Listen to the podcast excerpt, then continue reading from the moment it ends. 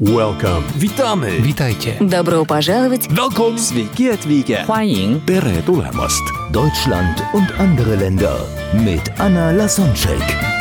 Der erste und einzige Podcast in Deutschland, Österreich und der Schweiz, der sich mit interkultureller Kommunikation beschäftigt, spannende Impulse über fremde Länder liefert, entfernte Kulturen näher bringt und erfolgreiche Menschen mit internationaler Erfahrung interviewt.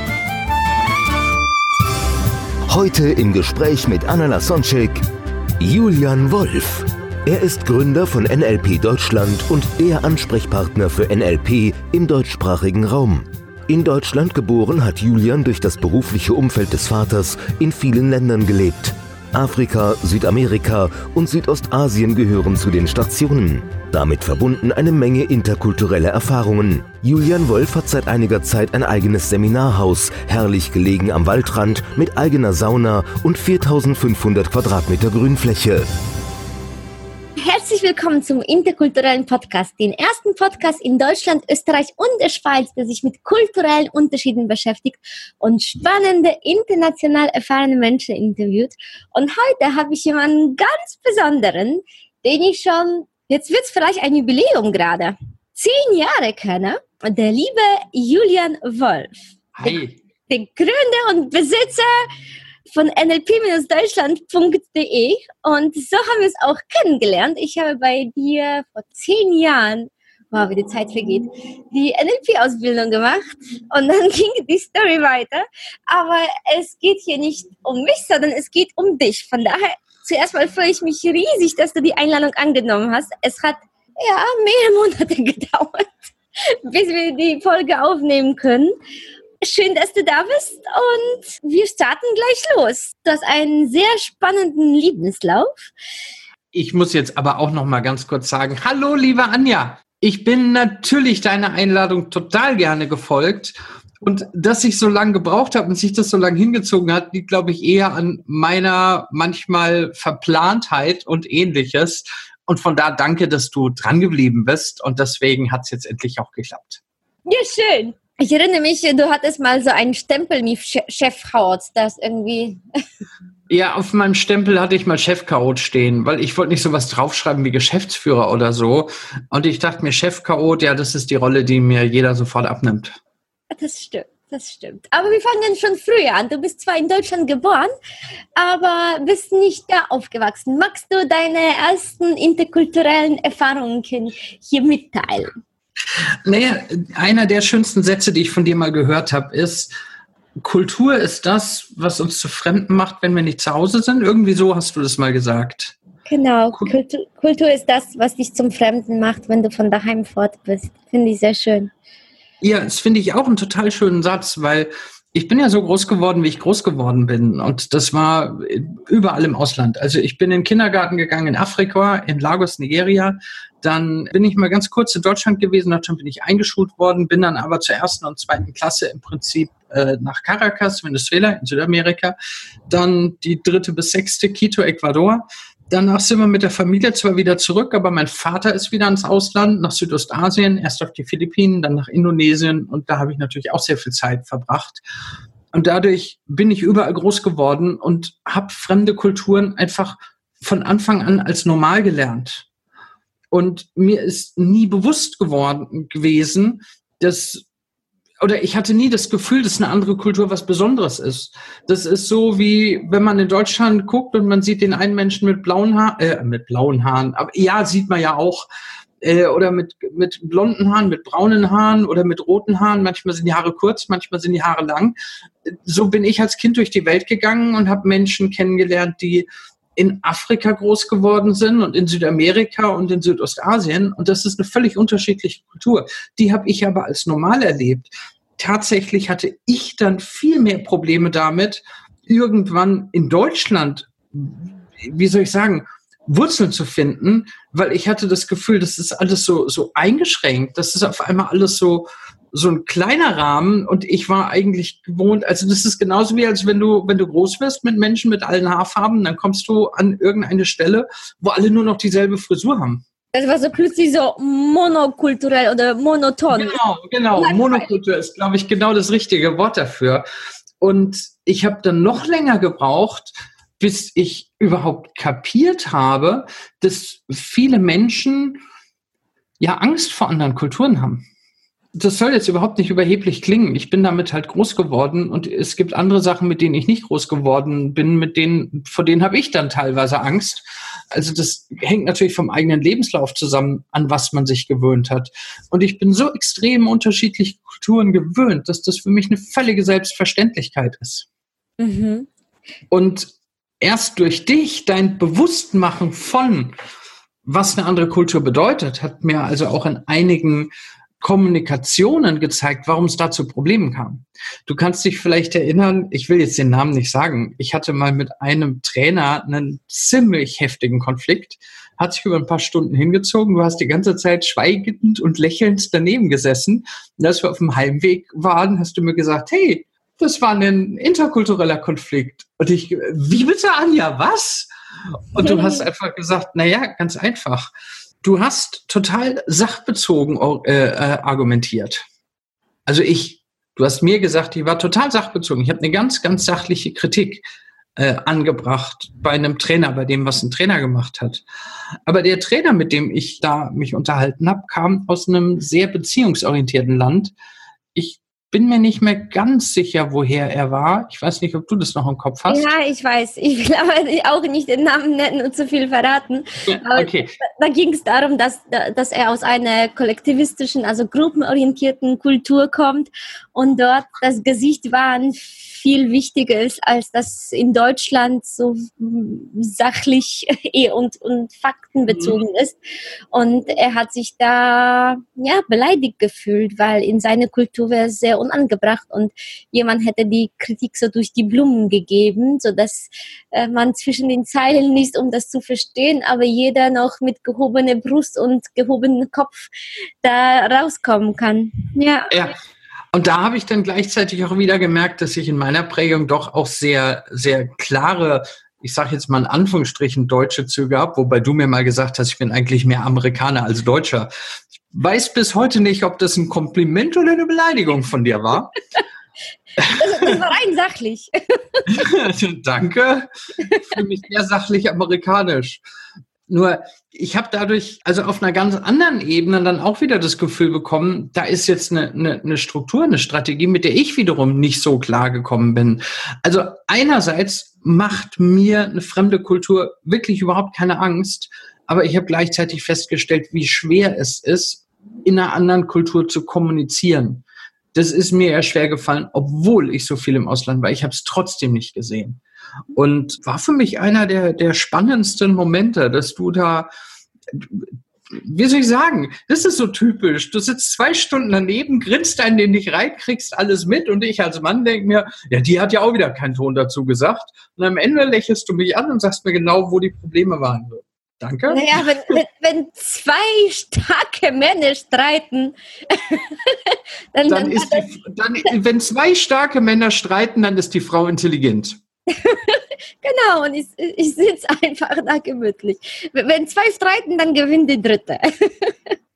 aber, aber Julia, da, gerade in dem Moment geht es nicht darum. Ich bin immer noch interessiert und äh, will den Zuhörer ein bisschen näher bringen. Wie, wie hast du dich damals als Kind gefühlt? War, war dir bewusst, dass du aus einer anderen Kultur kommst oder war das sowieso so Multikulti, die Schule und der Kindergarten, wo du gegangen bist, dass fremde Kulturen normal waren? Oder hattest du schon eher das Gefühl, dass du anders bist, dass du nicht reinpasst, dass du ja dich fremd bist? Oder die anderen ja, fremd sind? Naja, ich glaube, der große Vorteil ist, als Kind wertet man solche Sachen nicht. Natürlich war mir klar, dass ich anders bin. Ich habe eine andere Hautfarbe gehabt und wir haben ganz anders gelebt als die Einheimischen. Allein schon der Ort, wo wir gelebt haben. Die Größe des Hauses verglichen mit Einheimischen, lauter solche Geschichten, das waren, wo wir gelebt haben, das waren eigentlich immer, ich sag mal in Anführungsstrichen, eher ärmere Länder. Aber als Kind hatte ich kein wertendes Bewusstsein dafür. Ich habe mich nicht als was Besseres gefühlt. Und rückblickend weiß ich gar nicht, was das bedeutet, ob das noch frecher ist oder respektsloser ist, wenn ich als in Anführungsstrichen reicher, weißer Deutscher mit Menschen unterwegs bin, die jeden Tag überlegen, wie, wie kriegen sie ihr Geld zum, im schlimmsten Fall fürs Mittagessen oder Abendessen zusammen, die also wirklich teilweise von akuter Armut betroffen sind. Ich habe es als Kind nicht gewusst. Also nicht gewusst, mir nicht bewusst gemacht, ist, glaube ich, der bessere Begriff, sondern für mich war die Welt gut so, weil jeder gleichwertig war. Ich habe diesen Unterschied nicht gemacht.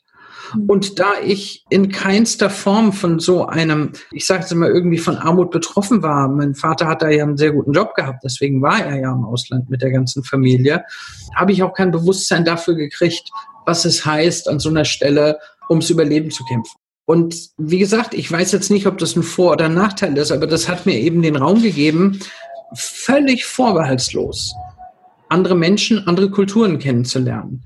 Mir ist es später mal passiert, viele Jahre später, da war ich mit meiner Schwester zusammen in, das müsste Indonesien gewesen sein. Ich glaube, das könnte sogar Silvester 2000 gewesen sein, zumindest in dem Dreh, vielleicht war es auch 2001. Meine Schwester hatte einen Bekannten dort, einen sehr guten Freund, nicht mehr und nicht weniger, einfach einen sehr guten Freund. Die hatten sich mal auf Bali kennengelernt und er und seine Familie lebten aber in, Indonesien, in Jakarta, in Indonesien. Und ich war mit meiner Schwester gerade meinen Vater besuchen in Jakarta. Und dieser Bekannte, bzw. Freund von meiner Schwester, hat sie eingeladen zur Weihnachtsfeier in der Familie. Und da war ich schon irgendwas um die 18, 19, 20, 21, keine Ahnung. Nee, ein bisschen älter, glaube ich. Also ich war schon erwachsen genug, um zu reflektieren. Ich wusste inzwischen auch, was Armut heißt. Ich, mir war noch nicht so klar, was Politik da wirklich. Ich, ich glaube, wenn ich jetzt äh, zusammenrechne, du hast dich um zehn Jahre jünger gemacht. Wie? Wie? Ja. 2000? Stimmt. Keine Ahnung. Ich weiß es nicht mehr, wie alt ich damals war. Keine Ahnung. Ja, stimmt. Wenn es um 2000 war, dann muss ich ja um die 30 gewesen sein. Aber vielleicht bin ich jetzt ja auch nur, nur 36 und habe mich verrechnet. Also eigentlich, es spielt auch überhaupt keine Rolle. Das, worum es mir geht, ist, wir waren eingeladen zur Weihnachtsfeier. Und ich war bei einer riesengroßen Familienweihnachtsfeier in der Familie in Indonesien. Und das ist eigentlich keine Feier, wo Fremde eingeladen werden. Und meine Schwester war eingeladen und wahrscheinlich aus Höflichkeit, ich als ihr Bruder durfte auch mitkommen. Und ich habe eine komplett andere Weihnachtsfeier erlebt als je in Deutschland das war schon sehr spannend. Einerseits hatte ich eben meinen Gedankengang, der war zu dem Zeitpunkt sehr schwer für mich, diesen Spagat zu machen. Ich werde da eingeladen von Menschen, die in Indonesien leben und ich habe so tief abgespeichert, dass fast jeder in Indonesien nur ein Bruchteil so viel Geld hat wie jeder, der aus Deutschland kommt. Also das durchschnittliche Einkommen in Indonesien dürfte weit unter einem Hartz-IV-Satz in Deutschland sein. Dafür ist das Leben auch sehr viel günstiger. Also es soll keine Wertung sein, es war nur einfach mein Konflikt damals. Und dann habe ich erlebt, was da so alles passiert, was zum Beispiel eine, eine ganz, ganz enge Familienanbindung da los ist und wie wichtig das denen war, die haben verschiedene Spiele gemacht zu Weihnachten und wie wichtig das denen war, uns in diese Spiele einzubinden. Und was auch ganz spannend war, irgendwie waren da Spiele dabei, wo sich jeder zum Idioten macht. Und meine Schwester und ich hatten dann irgendwie so losgezogen, dass wir was singen mussten was jetzt beides nicht so das war, was wir machen wollten. Wir haben alles getan, um zu versuchen, uns davor zu drücken. Wir haben denen alles angeboten. Wir haben irgendwie zusammen Witze erzählt. Wir haben irgendwas geschauspielert. Wir haben Sketche vorgeführt. Wir haben Zaubertricks gemacht und, und, und dachten immer, okay, danach sind wir raus. Wir haben immer gesagt, wir machen jetzt das und das statt singen. Und die haben alle Ja gesagt. Und dann haben wir das gemacht und gesagt, okay. Und dann haben die uns alle angehalten und gesagt, nee, nee, ihr müsst jetzt noch was singen. So, ey, wir können nicht singen. Wir machen noch Folgendes. Und alle haben gesagt, ja. Und dann haben wir das gemacht. Und dann wollten wir gehen, haben gesagt, ihr müsst aber noch singen. Und irgendwann haben wir dann was gesungen, das war so hochgradig peinlich. Aber ich habe auch gemerkt, auch dieser Weg ist total wichtig gewesen. Und da habe ich, glaube ich, zum ersten Mal verstanden, dass eine andere Kultur, eine wirklich andere Kultur so anders ist, dass man niemals reinwachsen kann. Das ist, das geht so tief. Man kann sie respektieren, man kann sie akzeptieren, man kann in einem gewissen Maß begreifen, wie fremd das ist aber man kann niemals wirklich so tief Teil davon werden, wie als wenn man da drin groß geworden ist.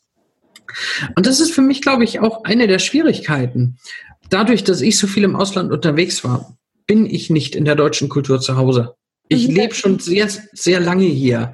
Und ich bin ja ursprünglich auch hier geboren. Und ich bin hier auch von der siebten Klasse an, bin ich hier zur Schule gegangen. Ich war vier Jahre bei der Bundeswehr. Ich habe ganz, ganz viel hier gemacht. Und ich bin per Reisepass und per allem Deutscher. Aber ich merke, dass ich nicht so, was soll ich für ein Bild nehmen, nicht so tiefe Wurzeln habe wie so eine alte deutsche Eiche, sondern ich merke, dass ich schon viel unterwegs war und immer wieder zurückgekommen bin. Und das hat mich jedes Mal flexibler gemacht für das andere. Ich bin, ich tue mich sehr, sehr leicht. Ich habe keine Angst vor Andersartigkeit oder vor den meisten nicht. Es gibt schon Kulturen, die mir Angst machen, weil ich die, wenn ich an einem Ort stehe und ich weiß, wenn ich ein falsches Wort sage, beleidige ich jemanden und ich weiß nicht mal, wie der darauf reagiert, dann habe ich da schon ein bisschen Angst. Aber sobald ich merke, okay, das sind Menschen, die wollen mir nichts Böses, kann ich mich da sehr schnell wohlfühlen und sehr schnell reinfinden. Und das macht mir dann keine Angst. Aber dafür, das ist halt der Austausch dafür, dass ich nicht in Deutschland das Gefühl habe, ich bin so zu Hause wie jemand, der sein Leben lang in Deutschland groß geworden ist. Ja, so schön, dass du es sagst. Das ist auch mein Anliegen, durch den Podcast den Zuhörer bewusst zu machen, dass so wie hier, wie in Deutschland leben, das ist nur eine mögliche Art und Weise zu leben und nicht jede ist so typisch deutsch. Und viele Menschen von der Persönlichkeit würden gerne ganz anders leben, sich vielleicht austoben oder chaotischer sein oder sagen wir mal kreativer oder die, wollen flexibler mit der Zeit umgehen oder, oder haben so Charakterzüge, die viel mehr zu anderen Kulturen passen, aber dadurch, dass es in Deutschland nicht angebracht ist, tun sie sich den, den Zwang und die Mühe, sich anzupassen, wie das von der Gesellschaft erwartet ist, und verlieren sie selbst. Und dadurch, dass wir merken, wie weltweit unterschiedlich Menschen leben, können wir mehr uns selbst entdecken und so leben, wie wir wollen, wie es unserer Persönlichkeit entspricht und nicht wie gerade der Nachbar sich wünscht oder die Familie, dass wir dadurch, dass wir reisen, uns bewusst machen, wie uns unsere Kultur beeinflusst und dann bewusst wählen, von welcher Kultur gucken wir uns was ab und wie, wer sind wir wirklich, wie wollen wir wirklich leben? Natürlich. Jede, jede Kultur hat ihre Stärken. Jede Kultur hat ihre, ihre ganz großen Vorteile und genauso ihre Nachteile. Wir haben die in Deutschland auch. Und ähm, wir glauben so oft, ich nehme mich jetzt mal auch Deutsch, als Deutschen mit rein, ist, wenn ich sage, wir glauben so oft, dass unsere Art der Heilsbringer ist. Deswegen ist es unsere Art. Wobei es, glaube ich, gefährlich ist, in Deutschland von der deutschen Art als Heilsbringer zu sprechen. Aber das ist ja nochmal ein ganz anderes Kapitel. Allerdings, wenn ich jetzt als, ich, ich greife mal irgendein Beispiel raus. Nehmen wir mal Italien. Italien, also ein, die Italiener haben ja oft den Ruf, die italienischen Männer Machos zu sein und Frauen nicht wirklich zu respektieren. Oder? Also so ein bisschen. Ja, ein von den Stereotypen, ja. Ja, einer der Stereotypen. Stereotyp ist ja oft so ein Hinweis auf, was ist da im Durchschnitt los. Auf der anderen Seite hat Italien, du kennst dich jetzt besser aus, korrigier mich, wenn ich irgendwas falsch sage. Das, was in Italien Familienzusammenhang bedeutet, da können wir in Deutschland nur verträumen. Und wenn ich mir angucke, wie in Deutschland. Ist ohne zu bewerten, was besser, was schlechter ist. Für Menschen, das, das hängt von der Person ab, was passt besser zu dir. Wenn du jemanden gerade bist, der beziehungsorientiert ist, dann, dann fühlst du dich in so einem Land wie Italien viel besser, weil Menschen einfach viel enger aufeinander leben. Die Bindung Ja, ist stärker. Und wenn würde ich- jemand aber individualistisch von der Persönlichkeit ist und gerne anders ist und gerne ihr eigenen Weg geht, so ein bisschen wie, wie, wie die Katze, die, die einfach nach Lust und Laune sich entscheiden will und, und eher Freiheit als wert ist statt Familie, na dann ist so ein Land wie Deutschland oder USA, was noch individualistisch ist, sogar besser. Ja, wobei ich so ein bisschen widersprechen würde. Auf den einzelnen Menschen bezogen kann ich dir schon recht geben, dass man bewusst auswählen kann, wo wir leben wollen, damit wir uns gut fühlen. Aber ich habe es eigentlich einen Schritt weiter gemeint. Ich habe die Frage gemeint, was können wir von anderen Kulturen lernen? Mhm. Wenn ich mir angucke, wie wir zum Beispiel hier in Deutschland mit unseren Vorfahren umgehen. Und Vorfahren sind nicht nur die Menschen, die vor 10.000 Jahren oder in irgendwelchen Schlössern gelebt haben oder vor 500 Jahren oder, sondern Vorfahren sind auch die Menschen, die heute noch leben. Unsere Eltern, unsere Großeltern. Und wie oft Familien oder die, die Vorfahren im höheren Alter dann in irgendwelche echt katastrophalen Altenheime abgeschoben werden. Wenn ich mir angucke, wie viel Infrastruktur da zur Verfügung steht in Deutschland, nämlich eigentlich nur der Versuch, irgendwann jemanden zu verwahren, wenn er in einem Alter ist, dass er, dass er einem mehr im Weg rumsteht. Und mir dann andere Kulturen angucke, wo die Menschen auf Händen getragen werden, weil da eine unglaubliche Lebenserfahrung, eine unheimliche Weisheit, aber auch einfach Menschen, die wichtig sind für uns steht. Dann glaube ich, wir sollten nicht nur dahin ziehen, wenn wir uns da wohlfühlen, sondern wir sollten auch, wenn wir hier bleiben, uns diese Kulturen angucken und sagen, was kann ich davon lernen? Mhm. Natürlich ist es nicht schön, dass in manchen Ländern, ich nenne jetzt mal keine Namen, dass es in manchen Ländern Ehrenmorde gibt. Und Volker Pispers hat mal so schön formuliert, ja, Ehrenmorde, das haben wir in Deutschland auch. Hier nennt sich nur Familiendrama. Also Konflikte verschiedenster Art gibt es immer. Dass allerdings in Deutschland jemand sich mit seiner Familie so verbunden fühlt, dass er bereit ist, dafür zu morden, das haben wir in Deutschland selten. Und ich denke mir, ein Mittelweg wäre doch ganz nett. Wenn ein wirklich das Gefühl von wegen, die Familie zu respektieren, eine, dass es eine ehrenvolle Aufgabe ist, auch für die Großeltern zu sorgen und für die Eltern im hohen Alter zu sorgen, aber das nicht so weit geht, dass man anfängt, andere Leute zu ermorden dafür, dann passt das doch. Das meine ich mit einem, wir können durchaus was lernen und wir können auch, wenn wir uns positive Facetten in anderen Kulturen abgucken. Natürlich können wir hergehen und entscheiden, okay, das sind jetzt Teile, die will ich nicht, da ist es mir zu extrem, aber vielleicht ein bisschen was davon könnte ich hier haben.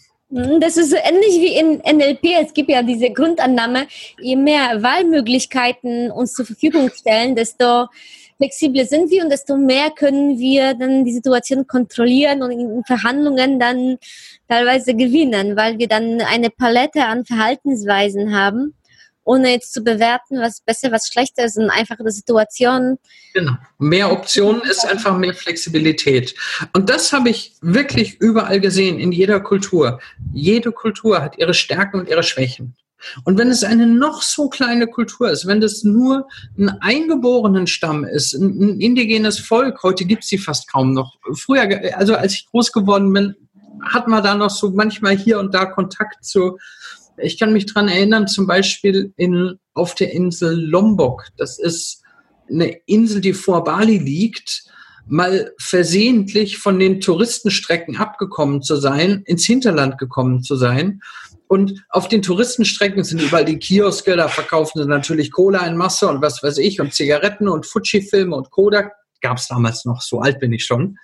Und wissen auch genau, wie man was verkauft. So, und dann bin ich da irgendwie damals mit einer Freundin und wir hatten ein Auto mit Fahrer und haben denen gesagt, hey, fahren wir hier lang, fahren wir da lang. Und irgendwann war ich, waren wir in irgendeiner Gegend, die anders gewirkt hat.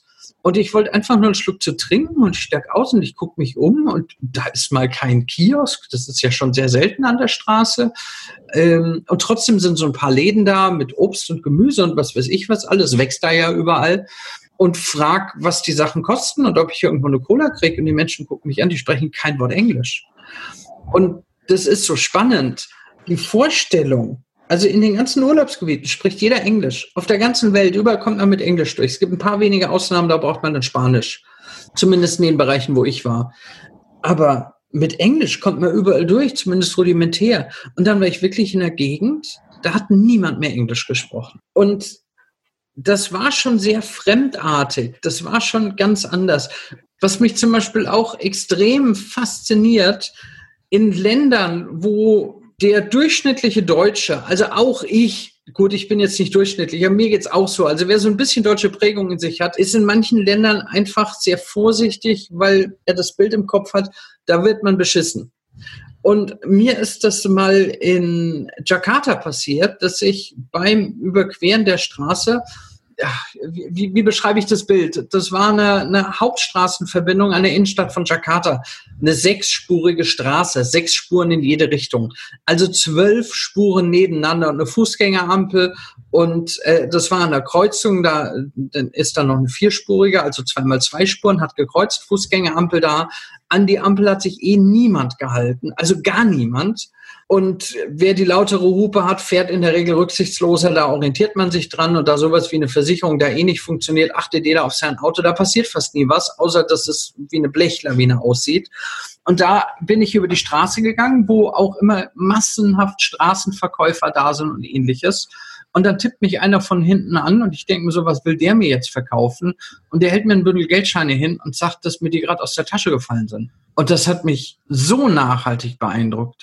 Damals nicht. Damals war ich irritiert, habe gesagt, danke, habe es eingesteckt und bin weitergegangen. Und ich denke da öfters mal zurück, weil tatsächlich würde ich mich dafür gerne heute noch bedanken. Ich war damals ein kleiner Junge. Ich, ich, keine Ahnung, damals war ich sicher um die, irgendwas um die 18 oder so. Und ich habe, glaube ich, ich habe gerade sogar Scheiße erzählt. Das war nämlich nicht in Jakarta, sondern das war in Manila auf den Philippinen. Ich habe gerade überlegt, nicht, dass du mich wieder am Alter aufhängst. Ja, das war, das war auf dem Weg von dem Haus, wo mein Vater gewohnt hat. Das war im Zentrum in Makati rüber zum Manila Polo Club. Den bin ich meistens zu Fuß gelaufen und da haben wir diese Straße auf den Philippinen überquert. Und da gibt mir einer von den Menschen, die auf der Straße mit so einem Stand, ne, Zigaretten und, und was weiß ich was, an Autofahrer verkaufen. Also wirklich die Menschen mit sehr, sehr wenig Geld. Und der gibt mir ein Bündel Geldscheine, das mir aus der Tasche gefallen ist. Für mich war das damals Taschengeld. Also, was weiß ich, was wären das gewesen sein? Umgerechnet 20, 30 Mark wahrscheinlich, die ich so für den Tag hatte, um, um was zu essen, um dies, um das, um jenes, auch immer noch genug Geld für ein Taxi nach Hause zu haben das muss für den ein Monatslohn gewesen sein. Und das war für den völlig selbstverständlich, mir den wiederzugeben. Und das sind Werte, die da, die da gelebt werden, ganz andere als unsere. Morgen geht es weiter im Gespräch mit Julian Wolf.